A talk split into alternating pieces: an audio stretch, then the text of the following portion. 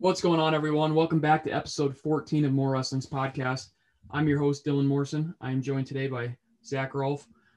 How's things going today?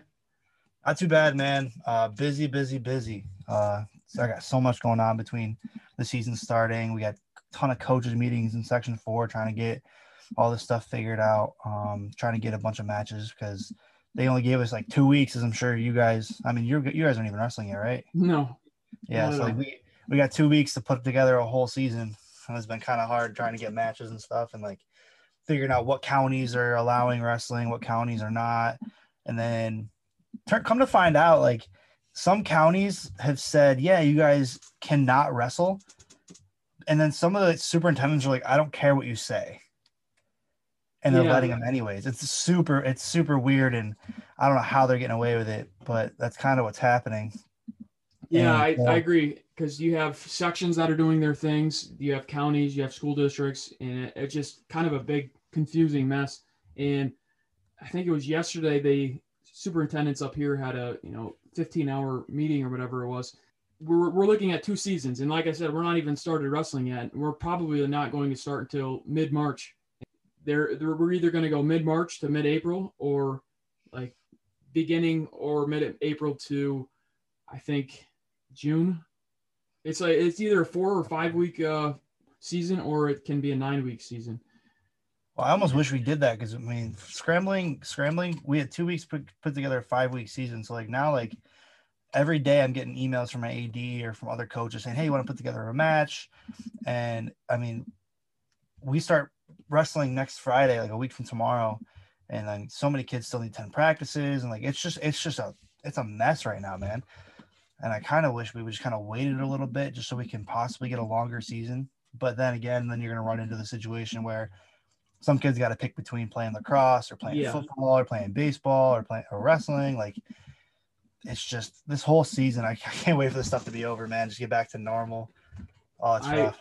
I agree 100. percent I mean, we we have our football team last season took second in the state, and a lot of them returned. So a lot of them are itching to play, you know, spring spring sport.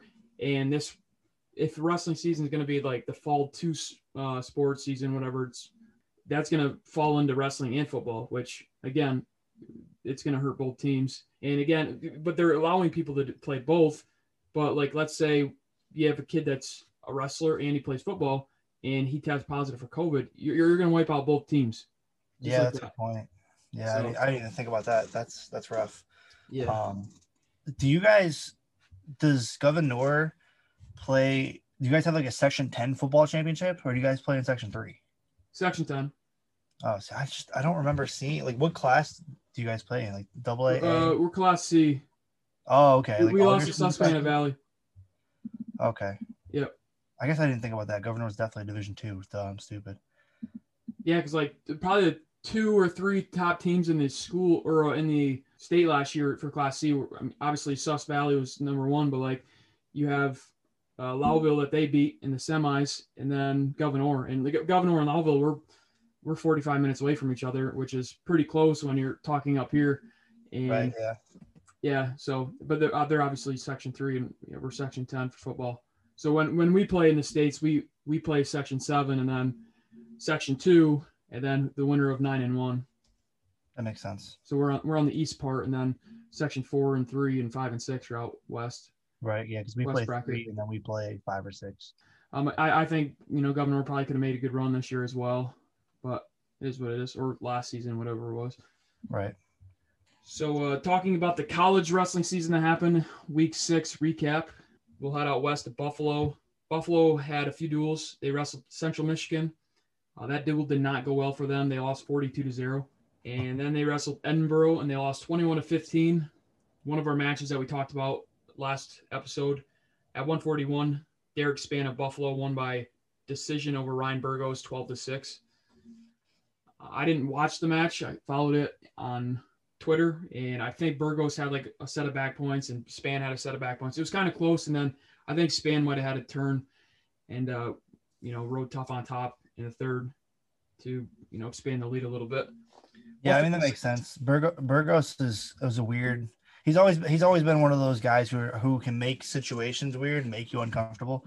Um, and I mean, Spann's really tough on top, and he's not known to be really good on his feet. So I'm not surprised if Burgos might have found a way to get some backs from neutral somehow. Yeah, that makes sense. Um, they've got a. I, I guess I should have watched that duel because it was probably on their their uh, website. But 157, Michael Petit, uh, Buffalo, won by decision over Peter Pappas of Edinboro. Again, Pappas is a, a Section 8 guy. Uh, that was the 10-8 decision. Up at 165, Noah Grover of Buffalo won over won by fall over Luke Santiago of Edinboro. and at 285, Sam Schuyler had a nice win. He picked up a ranked win over 24 ranked John Spalding of Edinboro three to one. So that win put Sam Schuyler I think up to 24, and then it bumps Spalding down to 25 in the latest flow rankings. Again, a good win for for Schuyler. The Bulls they will host Bloomsburg today at 3 p.m. So if you're listening to this around 3 p.m., stop what you're doing and go to the Bulls website, and I'm sure you can watch the uh, YouTube live stream of that match. Heading down to Binghamton, uh, they had their duel against Bucknell had been canceled due to COVID issues within the Bucknell program. They are ranked 24th now by Flow, but they will host Hofstra Saturday at 5 p.m. I think I was looking at WrestleStat, and I think they had Hofstra winning the match, you know, prediction wise. But some of the potential matches we're going to see are 125 Micah Roes versus Dylan Ryder, 165 Brevin Cassella versus Ricky Stam, 174 Jake Nolan versus Ross McFarland, and at 285 Bearcat Bullet Job Corey Day versus Zach Knighton-Ward. That's going to be a good duel. I'm excited to see Micah and Dylan Ryder wrestle. Um, Ryder's looked really tough this year. Uh, he's looked real physical when he when he's been able to compete, and obviously we know that Micah's been kind of on a tear since the beginning of the season. But um, I'm excited to see how that one goes. I think I think Ryder might give Micah a little bit more issues than than maybe some are going to expect. But I, I mean, obviously I'm, I'm going to be pulling for Micah. Micah's going to win, but I wouldn't be surprised if it's if it's a really good match. Yeah, those uh four matches that I just said. I mean, those are some pretty high level matches like that. We're going to see a lot of the New York guys. Uh, you know, we, we mentioned Brevin Cassella's uh, impressive freshman, and uh, he's going to be wrestling Ricky Stam. 174, Jake Nolan's had a pretty good year so far, and then you have Ross McFarland that um, he just had a three to zero loss against number 10th ranked Michael Malley. So yeah, it's going to be a good match. And then again with Zach Knighton-Ward, you know, he splits matches with Sullivan uh, from Army, and then Bearcat Bullet Job, you know, had the major win over um, Sullivan. So that'll be a good match to follow. Again, that is Saturday at 5 p.m. Heading down to West Point, Army wrestled Lehigh. I believe they traveled down to Lehigh. It was an 18 to 16 victory for Lehigh over Army West Point. Uh, 141 Lane Peters of Army won by decision. 149 number 25 ranked PJ Ogunsanya won by decision. 157 number 14th ranked Marcus Hartman won by decision over AJ Burkhart 5 to 0. 174 Ben Pasiuk of Army won by major. 184 Taylor Brown of Army won by decision. And the two key matchups that I kind of talked about and, you know, Lehigh is obviously tougher at 97 and 285. 197, Jake Jacobson of Lehigh won by decision over JT Brown of Army 7 to 1. That was a ranked matchup. Jacobson's ranked 19th in the country, and Brown is ranked 16th. And at 285, Jordan Wood, decision Bobby Held of Army 5 to 0. Again, Sullivan is out of the lineup. Think I don't I would assume it's just kind of like a, a roster battle at that point because they're both in and out of the lineup, and I think they're. I, I don't know how that match goes in the room, but you got to assume it's close in the room. Otherwise, why would the coach keep going back and forth? I mean, one guy's either, I mean, one guy's got to be better than the other. But if it's close, then you're going to keep giving them opportunities to see other guys, other competition, especially you know when you wrestle somebody like fifth in the country, you give the guy an opportunity to to kind of take take control of the job. Um, Unfortunately, I'm not sure he showed enough to do that, losing 5 0. I'm not in the Army coach's head, so. I agree. I think they both wrestled Knighton-Ward earlier in the year. Um, you know, Knighton-Ward had the extra match against Bobby. I think they, I think Bobby beat him. But, yeah, uh, he lost both those matches that day. Knight yeah, so that kind of maybe sparked uh, Army to just to put him in the lineup. Again, I mean that was kind of a win on their part. They kept him to a decision, but the, the Army hosts Coach Cary Kolat's team, Navy, Friday at 6 p.m. Uh, that's a big rivalry match, obviously, Army versus Navy. Uh, you, you, can head over to Army's website to check that match out again because it's at Army. You know they do a good job of putting their uh, matches, their live matches on their Black Knights website. Heading down to the island, Hofstra, they beat Bloomsburg 41 to 6. 125, Dylan Ryder, won by fall. 133, Garrett Lambert, won by major decision. 149, Greg Gaxiola, won by major. 157, Holden Heller, won by decision. 165, Ricky Stam, won by tech fall. 174, Ross McFarland, won by fall. 184, Charles Small, won by tech fall. 197, Trey Rogers, won by major decision. And 285, Zach Knighton-Ward, won by major. So that was a lot of uh, bonus points for the Hofstra Pride. Yeah, they're looking actually really tough. I mean, they're, they've kind of they've kind of blown out almost. I mean, all their matches really. They've they've controlled the duels from start to finish. Starting off with, I mean, like I talked about earlier, Dylan Ryder's looked really tough, and um, ending off with Knighton-Ward, who's a NCAA qualifier. I mean, they're they're looking really good. The the development of their guys is coming along, so uh, good for Hofstra. Yeah. Um, so Hofstra wrestled Drexel over over the weekend as well, as I mentioned. Hofstra hosted Drexel and LIU hosted Drexel. It wasn't a duel, but they did wrestle 12 matches. Hofstra won six of them. At 125, Dylan Ryder won by major. 141, Justin Hoyle won by decision. 157, Holden Heller won by tech fall. 157, Joe McGinty won by decision. 165, Ricky Stam won by major. 174, Michael O'Malley of Drexel won by decision over Ross McFarland. Again, that was the match. O'Malley's ranked 10th in the country by flow. So, I mean, I don't know. I didn't watch the match personally, but that's not a horrible loss for McFarland. Oh, and, and, at 285, Zach Knighton-Ward won by fall. Uh, moving down, they uh, wrestled Sacred Heart University as well. Again, that wasn't a duel. They had, I think, 15 matches. Um, but at 141, Vinny Vespo won by decision. 141, Justin Hoyle went 2 0. He won by fall in both of those matches. 157, Joe McGinty won by decision and won by fall. 184, Charles Small won by decision and won by tech fall. 174, Ross McFarland won by decision. Up at 197, Trey Rogers won by major decision and tech fall. 285, Zach Knight and Knighton-Ward won by tech fall. 157, Holden Heller won by decision. And 165, Ricky Stam won by major decision. So again, they put up a lot of bonus points against Sacred Heart University.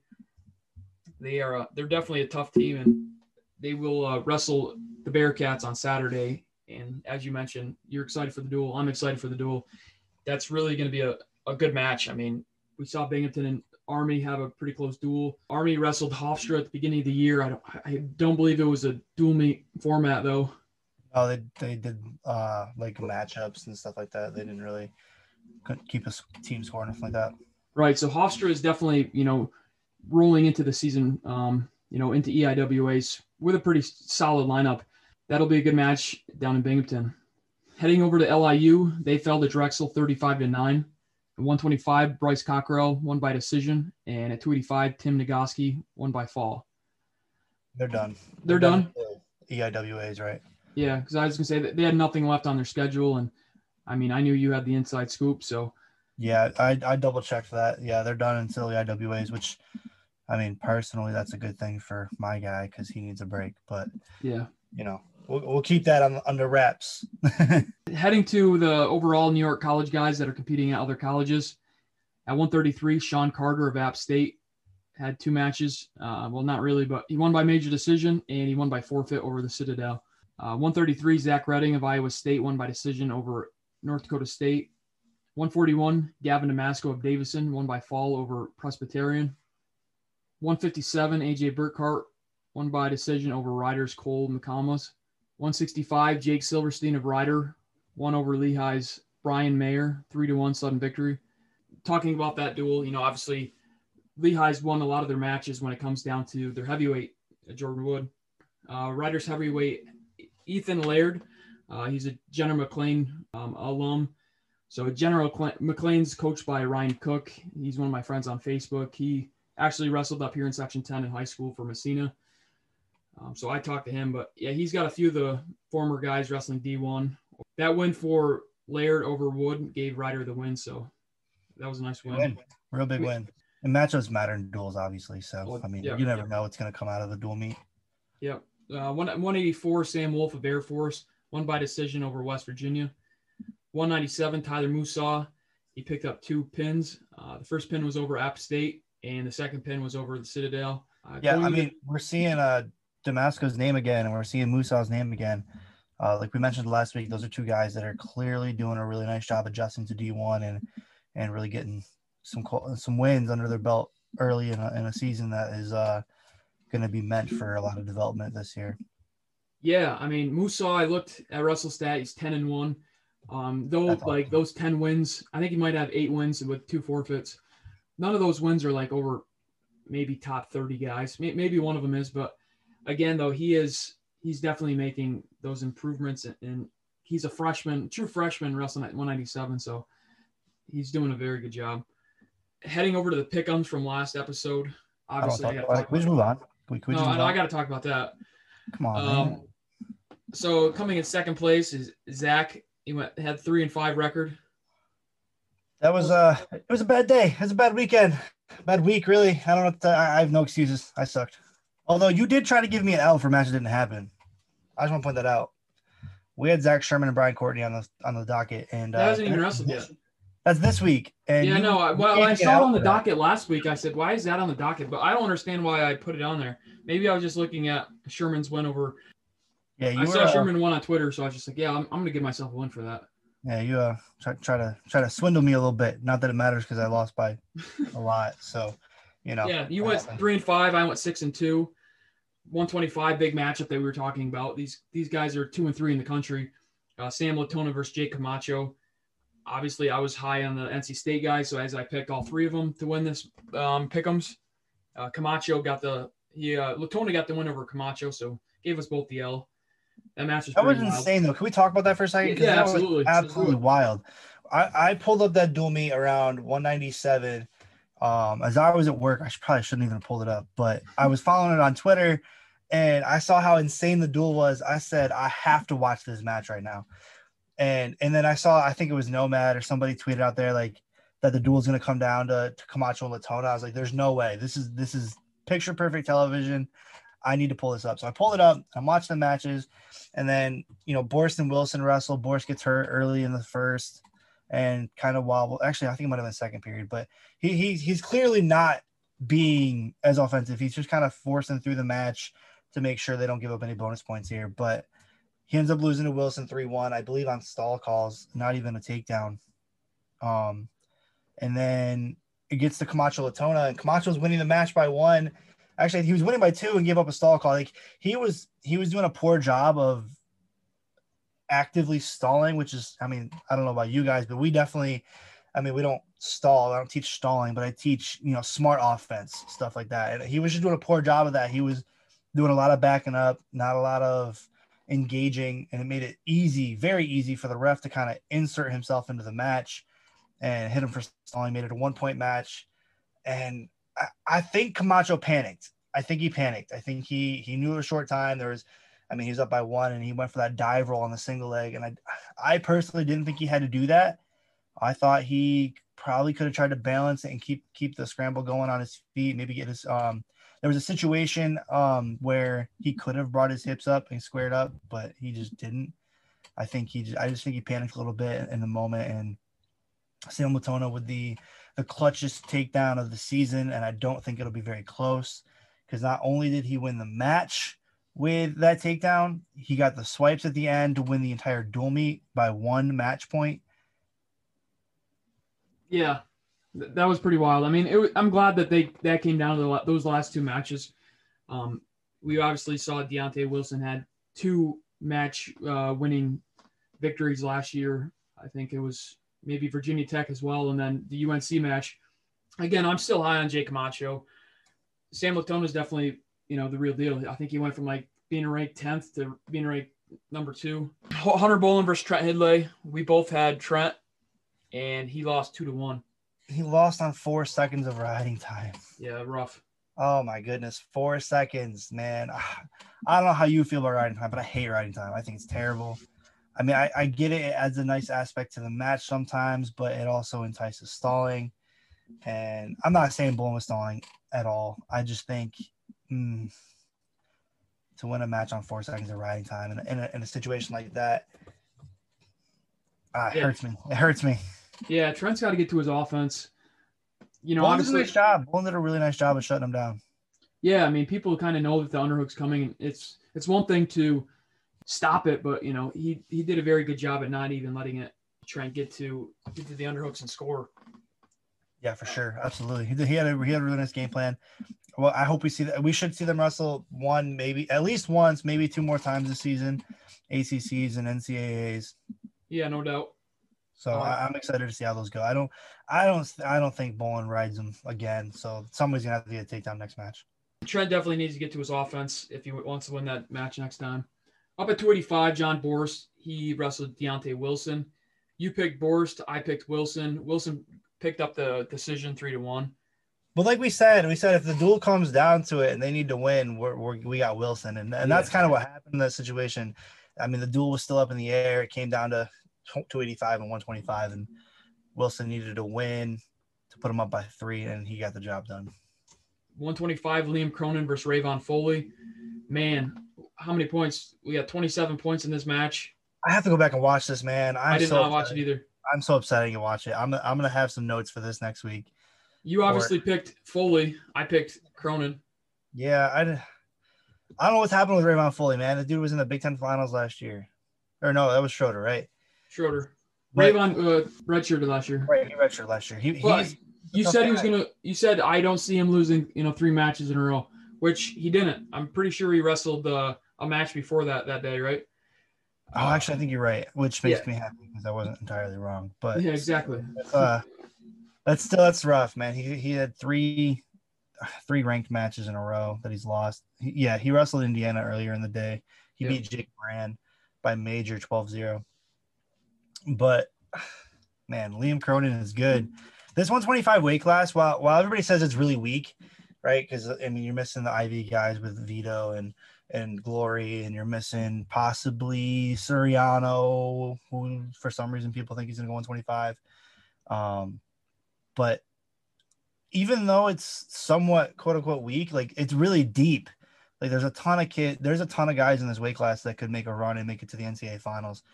You just really got to hope you're on the opposite side of the bracket of Spencer Lee. I mean, Yeah. how many coaches are going to be like, "Oh no, I should be the eight, I should be the seven seed over the over the five seed. I'd rather be, I'd rather be that low." Yeah, there's a lot of parity in this. They were talking about it. I don't know where I watched it, but like some people might want to necessarily be the sixth seed instead of the fourth or fifth, just because puts you at a different spot of the back out of the bracket. right. I'm gonna take any chance I can get to be on that bottom side. I agree. Give me the give me the worst seed if I'm down below. Um, talking about that match, it was a 14 to 13 uh, decision for Liam.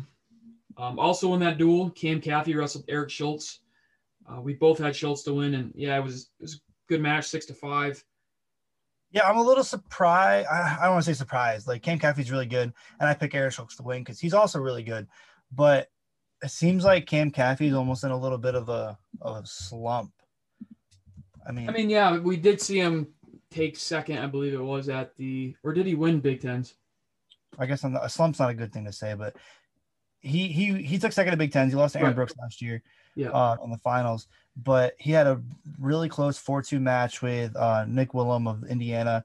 He had a really close match with Gavin Hoffman, which is, it's acceptable. Gavin Hoffman's really good. Uh, that was a three-two match, um, but he's only got one one bonus point win this year out of his five matches, and then his loss to Eric Schultz. Um, he's got two more matches scheduled right now against Michigan and Purdue.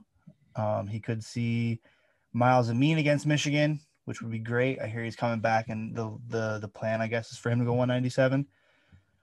So Yeah, he's that's- another shot to kind of get something going, but I don't know. I, I don't know. Maybe maybe a slump's a bad way to look at it, but lots of close match or a couple close matches of guys guys he's much higher ranked than.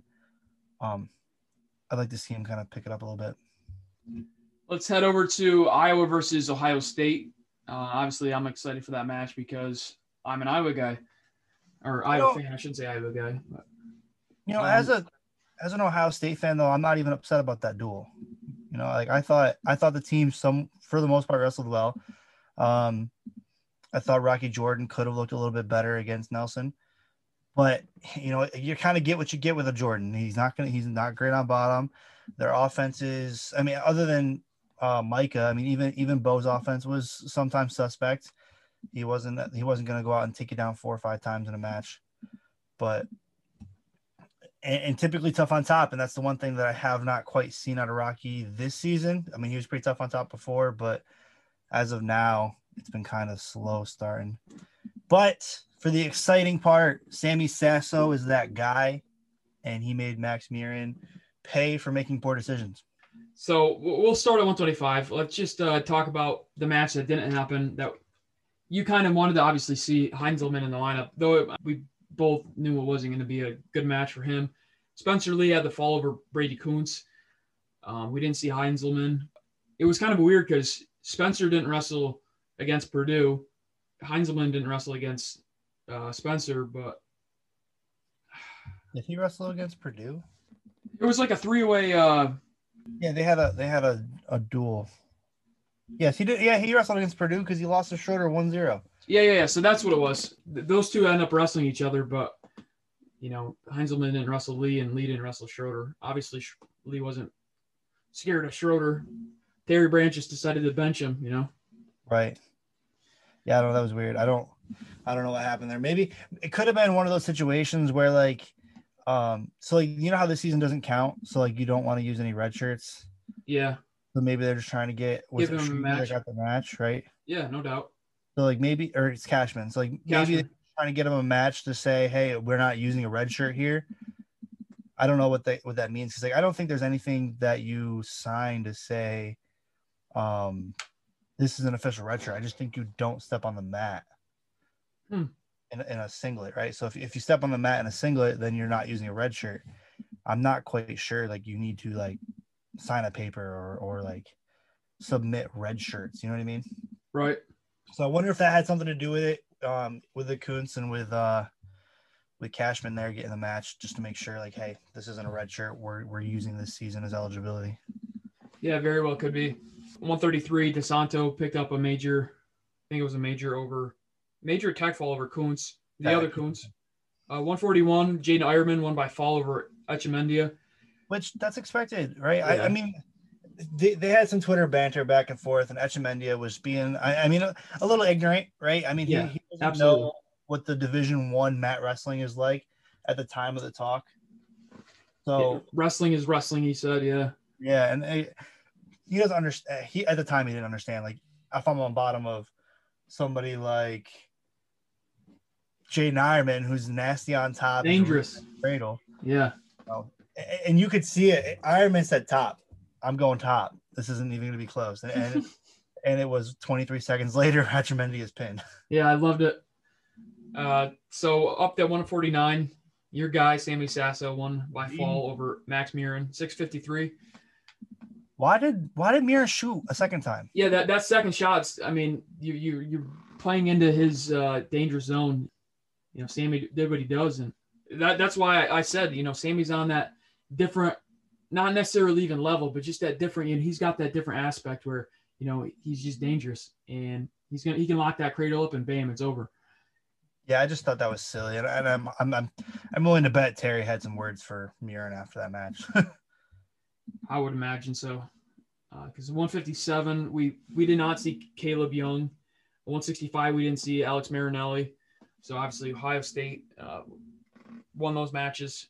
We had a shot. That, that was our yeah. window. Yeah, it opened their window you know, up.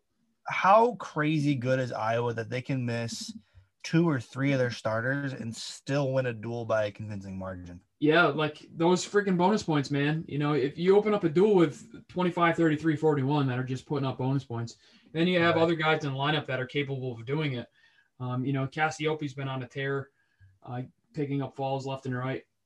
Um, yeah, yeah, I mean, they're they're a dangerous team with the bonus points. Obviously, we've seen Penn State you know, the last few years, uh, that's what they rely on, uh, picking up bonus points. So if Iowa can do this in the national tournament, um, you know, I, I, like what I see there.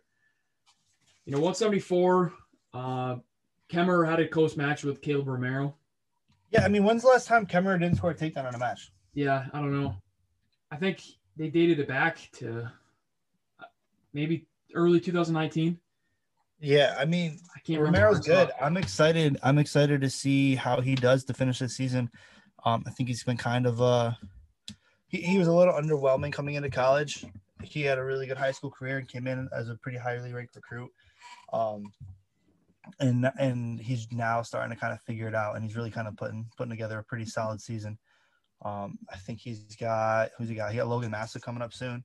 Um, that sh- that should be a really good test and the match for him. I'm excited. I'm excited to see his season. Yeah, me too.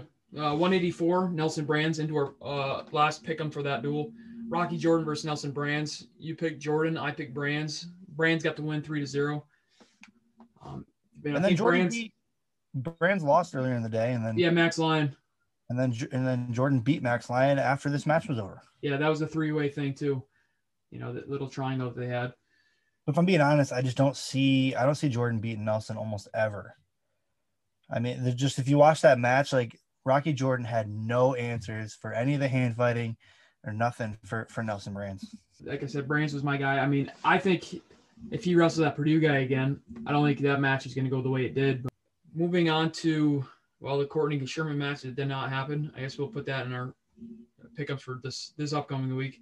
Yeah, Kai Lewis versus Tommy Bullard, though, that did happen. That did, and uh, Mekhi covered the two and a half. Yeah. I think I had him winning by four, and he won 5 0. So, Yeah. I mean, again, it was kind of a win on NC State's part, but not really because they lost the, the duel, anyways. But that could have been a, a major decision. I don't Yeah. think you walk into that match thinking Bullard's going to get majored. I, I don't either, but you're looking at, you know, Mekhi Lewis, it's the number one guy. He just, and he's put up bonus points. I, I didn't obviously pick him to get majored, but you know, Right, there a chance that Mekhi could have. I think they go into that match thinking it's it's a it's a competitive match, and if anything, I actually do. I I actually think the opposite. I think that was a, that was one from for Virginia Tech, because I mean, you think of the momentum going into the next match, where Tom you expect Thomas Bullard to have a good match, and then he gets dominated. And yeah, 5-0, Sometimes you don't look at that and say that's dominating, but in college wrestling, that that's that's a controlled uh controlled win where you're never in danger of losing a match. Yeah, so that ends their pickums. Um, again, I went six and two, and you went You just gotta keep Three. saying that. five. You really you're appreciative of that win, huh? Well, I mean, we're gonna add them up, you know, after the, the, the next few weeks. But more. anyways, moving on to some other NCAA talk. Uh, I guess there really isn't much to talk about as far Yeah, we as kind of that already. we kind of talked about that. About the February 23rd card, that card just stacking right up. Dude, I, can't wait. saw- so Dake's gonna wrestle Nolf and Chenzo now. Yep. And then Gabe's gonna wrestle Nickal and Snyder. Yeah, Like just wow. bizarre. I mean, know, I it's, it's it's cool because like let's say they wrestled the you know the first uh Dake wrestles Nolf, you know, the first match and then the 20th match, whatever how many matches they have on the card, you know, he wrestles at, at the end. It's good that he has two matches on a card. It, it's going to play more into um, you know, because obviously one you're not going to wrestle go to the trials and wrestle one match. You're going to have Right. And I think that's the plan. I think that's the expectation is like Dake's gonna have two matches day one, two matches, well, two or three matches day three or day two. So if you look at it, it's very I mean, it's likely this could be a scenario where Dake wrestles a Chenzo type athlete and then wrestles a Nolf type athlete on day two. right? yeah. So it's really good. Uh, or Jesus, day two, day one in the finals of the challenge tournament. Um, so it makes sense. It's a good measuring stick and a good and a good warm up practice card for the Olympic trials. Can we can we talk about the Olympic trials real quick? yeah, go ahead. I'm tight. I'm so mad. I saw your tweet. Oh, I'm so mad. It's they scheduled the Olympic trials and they actually just changed it again. So like originally it was it was April 3rd and 4th. So I'd probably missed the early part of of the Olympic trials, like quarters maybe of the challenge tournament on day one. And then I'd be home in time to watch the finals on day two. But now, no, now it's April 2nd and April 3rd, which is the exact days of the New York State tournament. And I will likely not be able to watch any of it. Yeah, I- we'll, we'll be in Pennsylvania for that. Oh, I'm so upset. I'll be down there at the Spooky Nook for the the Journeyman New York State tournament. But and I mean I love my guys, but oh my god, not being able to watch the Olympic trials is gonna kill me.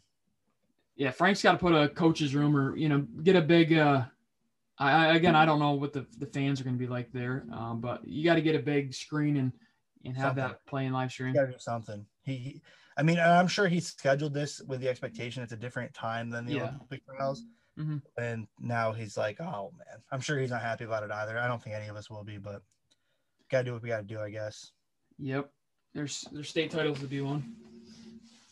Uh, let's talk about the America's Cup that's happened yesterday and today. It's kind of odd because it's during the middle of the week, as you mentioned. Yeah, middle of the week tournaments suck. I mean, they don't because it's fun to have wrestling on, but like they suck because I'm crazy busy in the middle of the week with two practices a day plus work and all the other stuff I got to do. So it's hard. It's really hard to keep up with it. I've been trying to kind of watch matches as I go, um, but honestly, so far, I don't feel like I've missed a whole ton of like high quality matches other than maybe Zillmer and Mike Mock and Lugo and Nashon. But other than that, I feel like the the good guys are kind of taking care of their taking care of work and the bad guys are not. yeah, it's definitely a cool um a cool event to have. You know, it is that during the middle of the week. Yeah, I you know when it was scheduled. Well, Gwiz actually talked about it when I had Gwiz on the episode. He said there's going to be something going on beginning of February. Mm-hmm. Obviously, this is what it is, and I had yesterday off. I have today off. Uh, you know darn well that I watched it all yesterday. Uh, I wish I'll, I did. I'll get into a little bit of it. Uh, so some of the notes from day one: Team Lloyd Keaser, uh, they won Pool A. Evan Henderson finished two and zero. Oh. He decision Josh Saunders, his teammate, ninety seven, and he won by fall over Mitch McKee. That's a little surprising uh, result with Saunders. I kind of expected Henderson to control that a little bit more, maybe because they're teammates and Saunders kind of wrestles them enough that he kind of knew. But um, I just kind of expected Henderson to control that a little more, especially considering the last time we saw Saunders wrestle at Shemania, it was a 10-0 and Henderson just beat Echemendia. So I kind of I just I just expected this to be more of a blowout there, but good on Josh Saunders for keeping that close. And then Mitch McKee kind I don't want to say he got screwed, but like he was not pinned. I don't think he was even close to pinned. I uh I didn't watch the replay of it. Obviously, I just saw it happen in uh live, and I just I didn't understand that they that they called it the pin until they you know they got up and they bumped fists or whatever they did and they walked off. But Mitch yeah. McKee was up five to two, I believe it was. Yeah, I just watched it. Um, I don't know about an hour and a half ago, and McKee was kind of holding his shoulder up, and and you hear Mike Mel on the call saying, "Well, all, all Henderson's got to do is do this, this, and this," and McKee will be pinning, and all of a sudden they're calling the pin, and like, and, and, you see McKee's shoulders, I don't know, five inches off the ground. I don't know. It, it seems odd, but I'd, I'd like to see that match keep going because I I think Mitch McKee was going to give Henderson some issues. I mean, he had him locked up in a cradle, and, and, I think there was an argument for Henderson to have been pinned before. Absolutely. For that, so I'm surprised the way that match went. I'd like to see him wrestle again. Yeah. Also in Pool A, Quincy Monday, he had this. It was an interesting because he did it in both of his matches. Uh, he, he has a leg lace and then he does like a forward roll, and and just you know obviously the guy rolled over. So I think he scored with it several times in both matches. It was well, just kind of find that I because tr- I saw your note and I tried to find the match um, and for some reason, Flo has a Quincy Monday match labeled that he won 13 to 4, and then you click on it. That was Nashon Lezak. Right? Well, that was another one. But the the Quincy Monday match, it had him winning by 13 to 4 score. And then I clicked on the match and it ended up being a Gwiz and Sean Streck match instead of Quincy Monday. And it still says Quincy Monday's wrestling on the underneath it. So I don't I don't know what happened there. Flo kind of messed it up. I couldn't I couldn't watch that match even though I wanted to. Yeah, that is strange. Uh, talking about Mitch McKee, he wrestled Yanni the first match. Uh, so when Yanni Yanni could have, I guess, wrestled Evan Henderson, but Josh Saunders was the uh, their alternate in that duel. So he wrestled Henderson. So Yanni only wrestled one match, I believe, that day, yesterday. Yeah. He wrestled Mitch McKee. I believe it was a 10 0 tech for Yanni. 11 0, but yeah. 11 0 kind of funny because Mitch McKee said something beforehand that he really wanted to get his hands on him and he thinks he could he could give him a good go and it did not. Yeah. That, way. that was not. He only got to his legs once and then obviously Yanni um, he scored off that. But most of uh, Yanni's points were off of Yanni's offense. He's pretty darn good. He's done a lot better at that. I mean, we mentioned it when he wrestled at uh, Ashnault and when he went to over the Henry De, Henry DeGlane, but he's clearly gotten a ton better at getting to his offense and not not relying on somebody grabbing his legs. Yep. Uh, Zillmer uh, decision mock three to one. I, I watched the match. That match is obviously those two guys are probably two of the top four guys on the ladder. I would I would imagine. Yeah, I mean you got US Snyder. Cox, Yeah. and then you got you got Moore, Zillmer, Mike Mock. Yeah, I think those three can beat any either any of each other on any given day. hmm We saw Mike Mock beat beat Kollin Moore at the RTC Cup, and we saw Moore beat Zillmer I think twice that weekend at RTC Cup as well. So uh, that that's gonna be fun a fun thing to see come through at the Olympic trials that I'm not gonna be able to watch because you know date changes. Yeah, unfortunate. Um, so over in Pool B, Team Simon Roberts, they went 2 0, uh, 57 kilograms. Vito is good. He had two 10 techs. Um, Confirmed. yeah, confirmed. Uh, Lugo wrestled Nashon Garrett. It was a 10 to 7 win for Lugo. It was, I think it was 10 to 2, maybe. Um, it was close to, Lugo was close to getting the tech. And then Nashon, you know, opened up his offense. But, you know, Lugo does a very good job at staying in good position and not letting the guy get to his legs. But I yeah, think I actually got a chance to watch this one. Yep. Um, Nashon went up 2-0 early, and then Mm-hmm. Lugo, Lugo just didn't let Nashon back in, and he controlled the ties, and he kept moving forward. At one point, Lugo had a really nice throw by, underhook throw by. that was beautiful. That was that's pretty. Yeah. Um, I, I think towards the end, I think Lugo knew he was up up eight points and just kind of He let up. he just let up and kind of held on for the win there. Which I I mean I can't blame him. Nashon's really good, and you don't want to get yourself in a situation where you're giving up four on a double or something like that. So Yeah, that, that was a good match by Lugo. Yeah, no, I agree. Um, Nashon also had another match against Lezak. He won 13 to 4. You know, they're, they're both former 57 kilogram guys. Um, they're both 125, 133 in college. But you can kind of see Nashon transitioning up better than Lezak, maybe. Well, I think I think Nashon was just bigger than Lezak in the first place. You know, yeah, I mean, he's, he's he looks thick, especially Oh, like in that match where you're comparing two guys that are bumping up. yeah. I mean, Lezak's. Lezak's always been big for for 125. Oh yeah, no doubt. Nashon was big for 133. Mark Hall, we saw Mark Hall. You know, we just saw him compete for the first time in damn near 10, 11 months. Um, he wrestled Nate Jackson a couple weeks ago. Well, now he wrestled Brett Pfarr. He won six to two, and he wrestled Muhammad McBryde. And I believe he got the fall, maybe tech fall over him. Yeah, that was it was a tech fall. It was. yeah, he, it- he looks good. He does. He, he's just gonna he's just gonna keep adjusting to it to the weight. Um, Brett Pfarr is obviously really good. Um, he kind of he had a rough senior nationals back in December, but other than that, he's had some pretty good results. I think he's got wins over. Um, I think he has a win over Zillmer or somebody of that nature. He, he's tough. He's gotten some really good wins, but Mark Hall is Mark Hall. McBryde was the uh, U223 rural team member, right? I believe so. Yes. Yeah, which he's an interesting guy too. I mean, talking about a New York guy. If you look it up somewhere, like he, he graduated like Erie Community College when he was like 15. What? Yeah, look him up. He, he wrestled Mark Hall.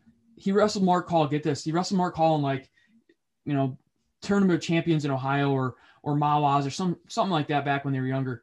And then Muhammad McBryde, he wrestled for Buffalo, right? Like, Yes. Yeah. Actually, I do. I do Years ago. Happening. Yes. and Mark Hall just wrestled for Penn State last year.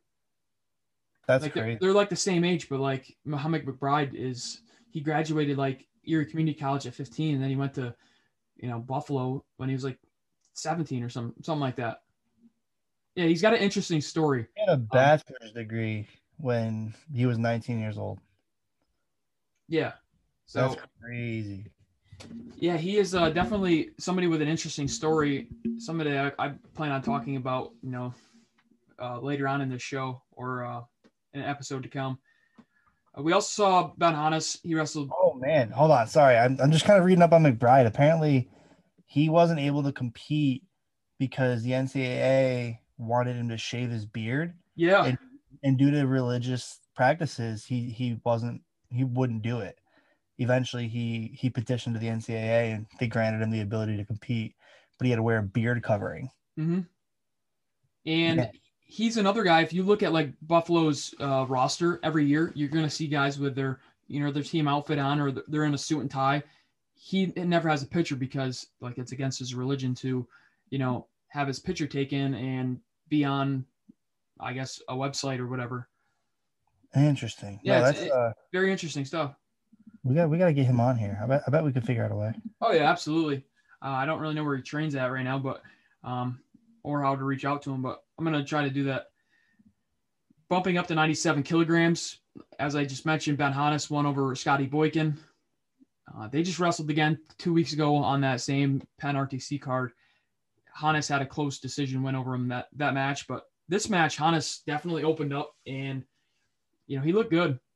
Um, He I think. Boykin might have bumped his head somewhat during the match, but I think you know Honis was up at a decentable margin at that time. Yeah, he was up up it. three. He was up six three when Scotty got he, he took a shot or something, and I don't know I don't know when or how he got hurt, but Honis got a, a go behind and two guts when they realized that Boykin was hurt. So it went from six three to 12-3 real fast. So uh, that that's just a little bit of day one. Um, I believe they start at 2 p.m. today, right? 1 p.m. 1 p.m. All right. So as soon as we get done with this, I'll I'll put it up and hopefully people listen to this before so they can catch some of this action. But uh, some of the upcoming action for today: Team Carl Adams they took third in Pool B. They wrestled Team Lee Kemp. They took second in Pool A. Some expected matchups out of that are 57 kilograms Sean Russell versus Zach Sanders. That's a battle of the Gophers. Yeah. Uh, 65, Gophers. Ethan Lezak versus Mitch McKee. Again, another battle of the Gophers. Up at 74, Josh Shields versus Hosmet Polka. One, uh, 86 kilograms, Mohammed McBryde versus Max Dean. I guess it could be Gabe Dean as well, but we saw Max yesterday. My guess is this might be Max. Um, save Gabe for later, but I mean, you get a Max an opportunity for for a quality match. I'm sure he'll take it when Gabe's gonna be wrestling Bo Nickal and Kyle Snyder soon. Yeah, that's true. Uh, up at 97, we're going to see Hayden Zillmer versus J'den Cox. I think that might be a rematch of Final X, right? Yeah, yeah, they wrestled at Final X, and um, they wrestled a couple weeks ago at on the flow card, didn't they? Yeah, maybe. I can't remember. Um, so up at tw- 125 kilograms, Tony Nelson of Gopher Wrestling Club. He'll wrestle Tanner Hall. The alternate for um, one of the teams is Julian Ramirez. We saw Julian wrestle yesterday. I can't remember who he wrestled. He might have wrestled uh, Ryan Epps. No, Julian wrestled. Um, Low wrestled Epps. yeah. Oh my god, I just saw this because I just I said something to Julian about it. But the winner of that duel gets Team Simon Roberts, and Simon Roberts has DeShazer, Lugo, either Belfour or Wick, Paul, Honis, and Garrett Ryan. Ryan. Team Bobby Douglas, they took second in Pool B. Elroy Perkin. Elroy Perkin.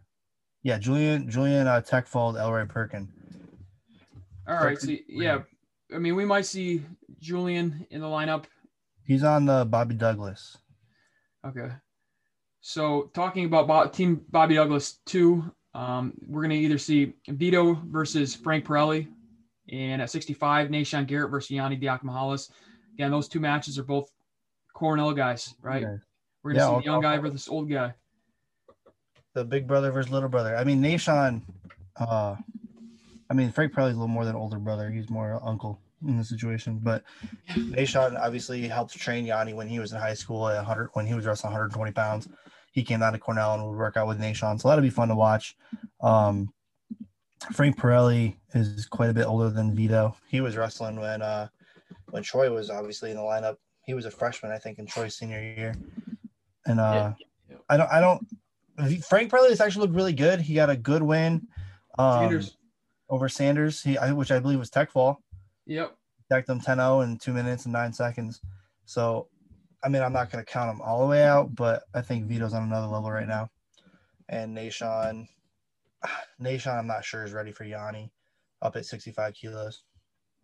No, I agree. Um, you know, it's going to be fun to watch Yanni wrestle. He's got to have a a certain way that he's going to be wrestling Nahshon. Nahshon's obviously quick, but we see Yanni's, you know, whether the, his attacks or reattacks, they're just so clean. And I think if Nahshon opens up too much, it's going to play into Yanni's um, reattacks and won't be Yeah, good for sure Nahshon. he's not going to hand fight with Yanni either. Yeah. So that, that match is at two. Um, hope or at one, I mean, hopefully, if you guys are listening to the show around one, you just stop listening to the show and, and go check that out on Flow. Yeah, Uh, don't start What's either. You won't even get to this part by the time the matches are starting. Yeah, that's true. So 74 kilograms, Elroy Perkin versus Quincy Monday. 86, Brett Pfarr versus Ryan Epps. 97, Scotty Boykins probably out. He didn't wrestle his second duel yesterday, but he, he would wrestle Austin Schaefer. And at 125, Don Bradley versus Sean Streck. The winner of that gets Team Lloyd Keaser. Uh, that is Ray Viorel, Henderson, Walsh, Foca, Mock, and Gwiz are on that team.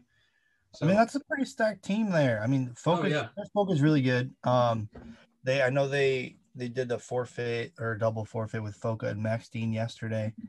Um, but I mean, you put you put Foca, Mock, and Gwiz at the end of your lineup, and you're gonna win most of your duels. I, I would like to see I would like to see if Chris Foca wrestle a Brett Pfarr type of type of athlete, um, just to see where he's at. There's a lot of hype coming out of Cornell for him to start this year at 174. And I'd like to see just exactly what we're going to get out of Chris Foca coming up next year as a Cornell fan. Yeah, Chris Foca looked good. I watched his match against Epps. He's he's tough. He had a nice head pinch. Uh, talking about a few of our pickums now. Um, you can head right into those if you want. Yeah, all right. So we got Dylan Ragusin and Malik Heinselman as our first match when Ohio State uh, goes to Michigan. They were supposed to have a Michigan Penn State duel, but then like it got scheduled and then it got canceled and now it's rescheduled again. I don't know. It's a weird situation of that one, but should be a good weekend of wrestling in Michigan. And I'm gonna um I'm a little upset you just picked Heinselman because I want Heinselman. Well, you just saw on the doc. I had I had Regis, uh, Dylan, but uh, I don't know if Ragusin's wrestled much. You know, he, this is would be his first college thing, right? No, no, no, no. I don't. I don't think so. That Oh, wait. definitely worse than I thought it would. But no, he's wrestled a few matches. He got a pin in his first match. He had a really nice. Uh, oh yeah, he wrestled uh, Nick Aguilar. He had the pin Yeah, over yeah. Nick That, that kind of opened up his his uh, season, his career, I guess. yeah. He got. He's pinned Nick Aguilar. He's majored King Sandoval, and he has a win over Brock Cuckins.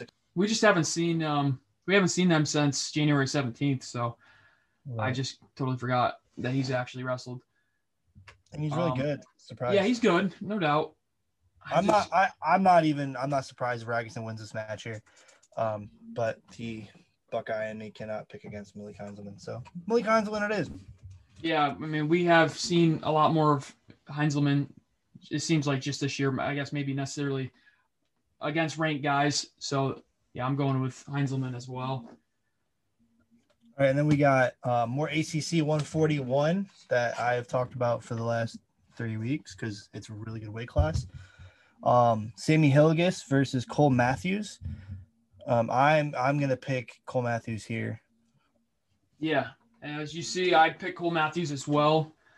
Um, you know, I'm kind of riding high on him, even though like he's got losses. I mean, he's got like what is he two and four this year, but he's. He's wrestled a lot of t- pretty top guys.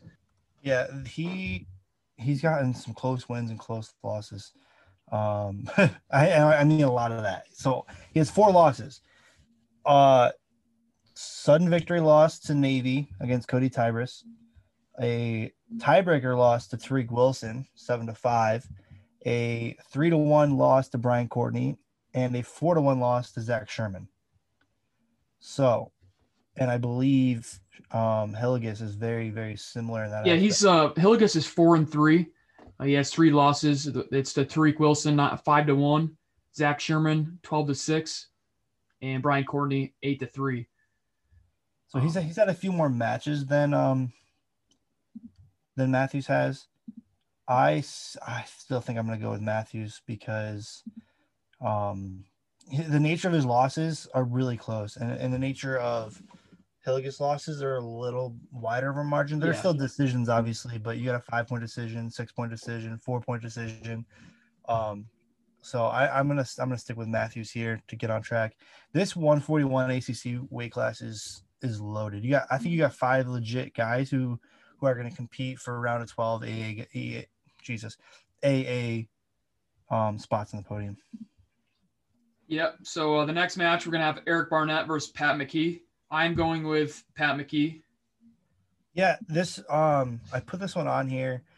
Another one of those another one of those weight classes where like any week you're gonna have a ton of really good guys wrestling at 125 pounds. And this one, Eric Barnett of Wisconsin, who is three and two right now. His losses are to Heinselman and Cardani, um, where oops, I believe um McKee's losses are also to Heinselman. I think he's actually. I think that's his only loss in this season. Yeah, McKee's got got a win over Cardani this year. Right. So it's like a, yeah, four two there. So I'm gonna stick with McKee, and we for some reason keep going the same here, but that's okay because we don't want to be wrong. Yeah. And he's probably gonna win this match overall. So, yeah. So talking about the match that we had on the pick'em for last week, and I already gave you a loss for that one. and you're gonna be um, wrong. Yeah, no, You- I mean that's fine. you jinx yourself here because Brian Courtney is not losing this match. I think Brian Courtney is going to win the ACCs at 141 pounds. I love it. Shout out Athens, PA. Thanks. Yeah, All right, so I picked Sherman, bumping up to the next match. yeah. So the next match, I wanted to get, I wanted to get some. Um, we, we're, you know, we're a New York based podcast. I wanted to get some uh, New York based p- matches in here. Um, Yeah. and I'm really happy because Brevin Cassella is going to have an opportunity against the NCAA qualifier here, and I believe Brevin Cassella is going to pull this match out. I obviously should picked uh, Ricky Stam, but uh, you know I'm I'm high on Cassella. I, I I felt stupid typing his name in, but uh, you know obviously Stam's a he's national qualifier. He's a pretty good guy, but you know I've been high on Cassella the past few weeks, and you know he's a Binghamton guy. Um, we've talked a lot about Binghamton on the show, but you know I'm I'm going with Stam. Yeah, I think I just think Cassella's on a high right now. His, his confidence is, is is up there. Yeah. Um, hopefully today we find what we're well, today at some point we're gonna find out NCAA qual um, allocations for the IWA, and we'll know where where Cassella needs to land it in order to make it to NCAAs. But I I think he's gonna I think he's gonna get a spot, and I think it's gonna be, um, I think he'll be there. So last match I have, I tried to find some more. I wanted to pull some from the freestyle event, but without, I mean, for the most part, I'm pretty sure we're gonna go the same in almost all of those matches.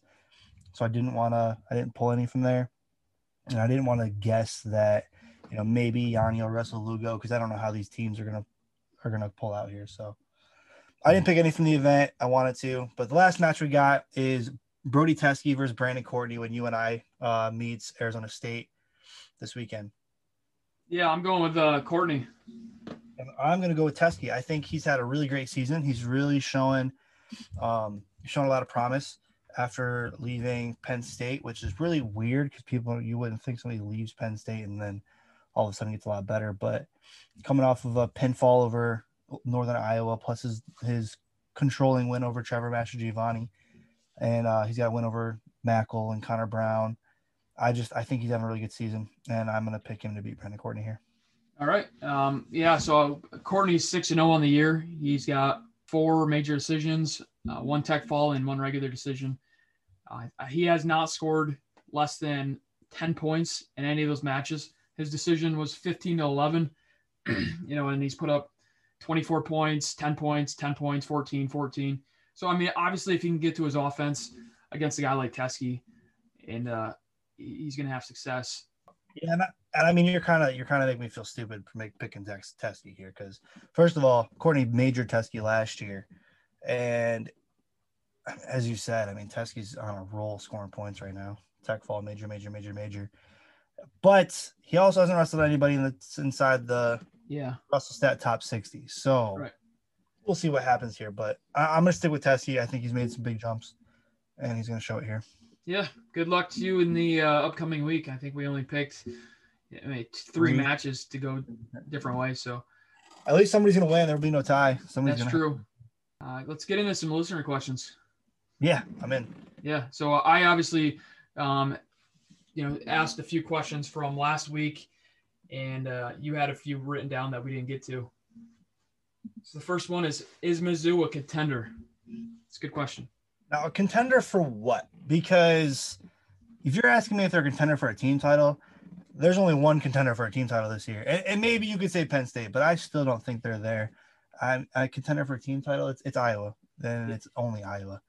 Yeah, I mean, if you look at their roster, um, you know they've got Schmidt that's ranked 13th. You got Alan Hart that's ranked eighth, uh, roughly, anyways. Uh, 149 Brock Mauller, uh, 157 Jarrett Jacques, 165 Keegan O'Toole, 174 Peyton Mocco. Um, you know, those are some of the guys that are ranked top 15. Up at 285, Zach Elam.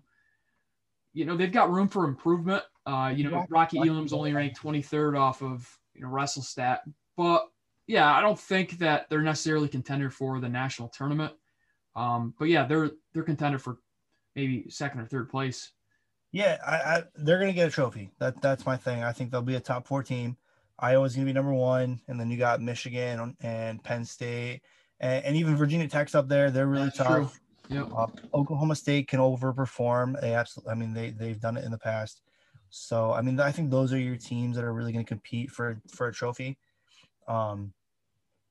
So I mean, if your questions are they contender for a trophy, absolutely. And, and I, I I don't want to say they're a lock, but I think it's it, it would be an extreme disappointment if they aren't at least top four. Um, so a contender, no, but definitely top four. Um, I wouldn't call them contender this year, but again, they're a young team. Um, so maybe let's talk about this next year at this time. The next question is what would be the best location for an unaffiliated RTC? Hmm. It's got to be somewhere warm, right? I, mean, I, I would imagine so. You got to have somewhere where guys would want to go, you know, live and compete and, and practice and stuff. Like Miami or, or you can go some kind of big city sometimes. I mean, wrestlers aren't always like the big city kind of people, but um, they're definitely gonna want to be somewhere. I mean, NJRTC has been a pretty popular place, even though it's you know north and cold. And we're, we're talking about like a, a place that's growing pretty well is Penn RTC, right? I mean, yeah, Ben Honis talked about it in his episode on this show. If you haven't watched it, check it out. He talks about how he is working. I guess right now in the COVID time, maybe not necessarily, but you know, you're working in Philly, you're you're out of city, um, and then you, are getting able to train and be able to train when you're done. I mean, how many non-affiliated RTCs do we have? I can think of one, and that's NYC RTC. Right. Yeah. I mean, they're they're definitely their own place, but they're they're part of Columbia, I guess. Right. Oh yeah. I mean, that's true, but like I mean, Columbia doesn't really have yeah, athletes no. there, do they? Yeah, they don't have any alums that go there. Obviously, Columbia's alums really just go to Wall Street or somewhere. But I mean, yeah, I mean, I would too. yeah, no doubt. Um, more money not to get my face beat in. Yeah, so I, I would have to ask Zach Vogel um, where he would want to start his Stalemates RTC club. That's good. Hey, you know what? I'll send him a message right now. While um, you're doing that, I'll get into the next question, the third and final question of the this episode. If you got any more questions, you know, send them to us. But uh, this next question is who are the top D- D1 performers out of New York thus far? We talked about a few of them on the show already this episode. You, you got guys like Micah Roes that and and Tyler Musaw that are freshmen that stepped up into uh, their lineups, right? Uh, Micah Roes has done pretty darn good job. He's found himself in the national rankings as a freshman. And then you got Tyler Musaw. He's 10 and 1. He's a freshman. He's definitely, you know, been in the not necessarily in the spotlight because, you know, VMI is not necessarily a one of those kind of programs that, you, that people talk about all the time. But as far as performers go, he's definitely performing pretty darn well. Another guy that's definitely been in the spotlight just because he's in the Big 12 is Zach Redding he's kind of got his he's taken his wins and losses this year, but I think he's done pretty good job for a freshman stepping into the Cyclone lineup. Yeah, I I do a bad job of being too biased sometimes. So when I read this question, I, I I was trying to not be super biased, and I didn't even think about Micah because I was trying to think of somebody outside of my own personal knowing. Right. So my go-to was Zach Redding. I think he's had a really tough, a really good season so far. Um, I wanted to say probably Ja'Cory Teamer, but he hasn't had a great season. He just happens to be has the results to be highly ranked. Zach Redding is six and three. I believe he's two and three in Division One wrestling uh, results, but his three losses. You know, he just wrestled Zach Price of South Dakota State. He lost four to two to him. He's lost three to two to Anthony Madrigal of Oklahoma. That's a tiebreaker. Um, that wasn't a bad loss. And he wrestled Matthew Schmidt. He lost four to three. So his losses are one or two point decisions. You know, he, he did have the nice win over Reese Whitcraft that we talked about. But yeah, he, he's definitely somebody that's stepped up as a freshman. And, uh, you know, we, we got to talk him, talk about him as a, a top performer. Definitely. I mean, you've got guys that are like, you know, Lou DePrez that are doing what they're doing. Just they're, they're in the national lineup and it's not like they have big wins, right? Yeah, I mean that's probably the answer though. Now that you say that, because I mean, if you look at it, he's what fourth in the country. Yeah, but same with Jesse Dellavecchia of Rider. He's still ranked fourth. He's ranked above Kaleb Young. Yeah, and he's had a really good season too. Yeah. So I mean, you're right. There's there's some there's some guys that we're probably not giving the credit to because they haven't had the opportunity to wrestle those guys. I mean, if you look at Rider, they're not wrestling the toughest schedule, but that's not their fault, right? Same with Binghamton, they haven't had the toughest schedule, but that's not their fault. I mean, we're well, kind of stuck with what we get.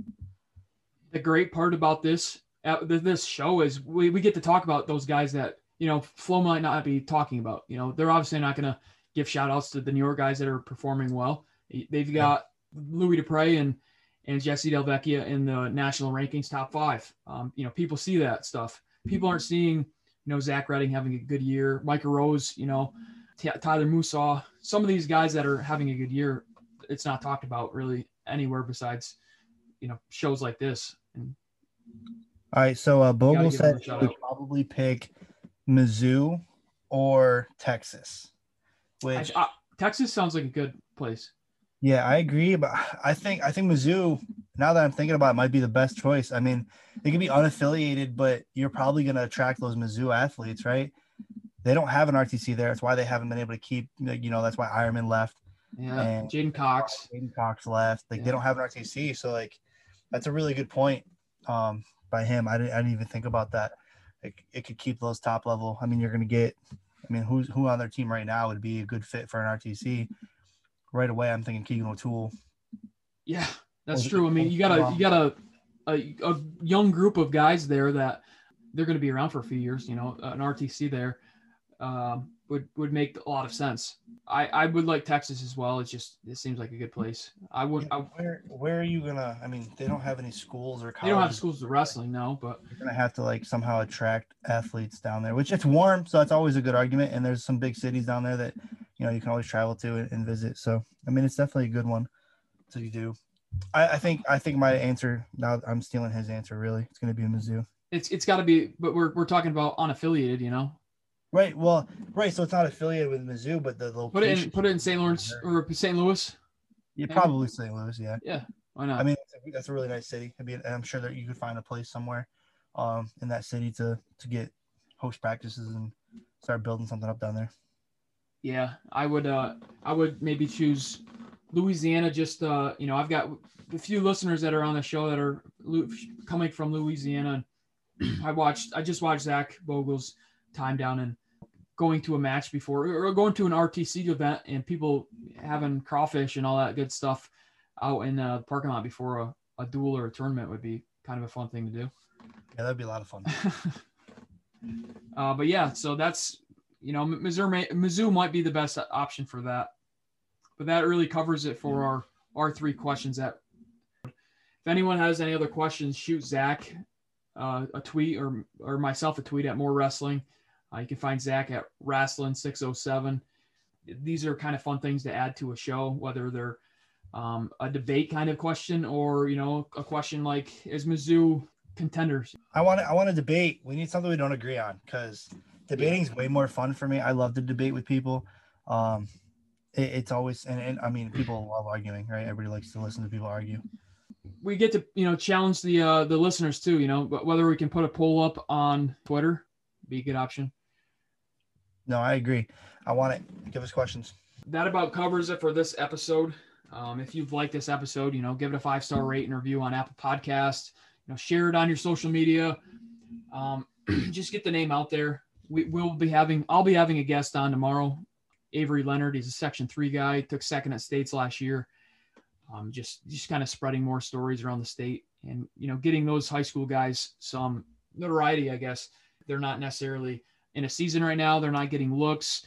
You know, as we mentioned before the show started, you know, some of these college coaches. I, I know a few of the coaches. You know, guys like Scott Green. You know, at Wyoming Sem, he he's listened to this episode or listened to the show. He listened to the Troy Nickerson episode. Um, some of these some of these coaches, whether it's Troy Nickerson or whoever, they're going to listen to some of these high school guys and hear how um, well spoken they are, and and uh, it goes a long way. And some of the stories that they have are very interesting.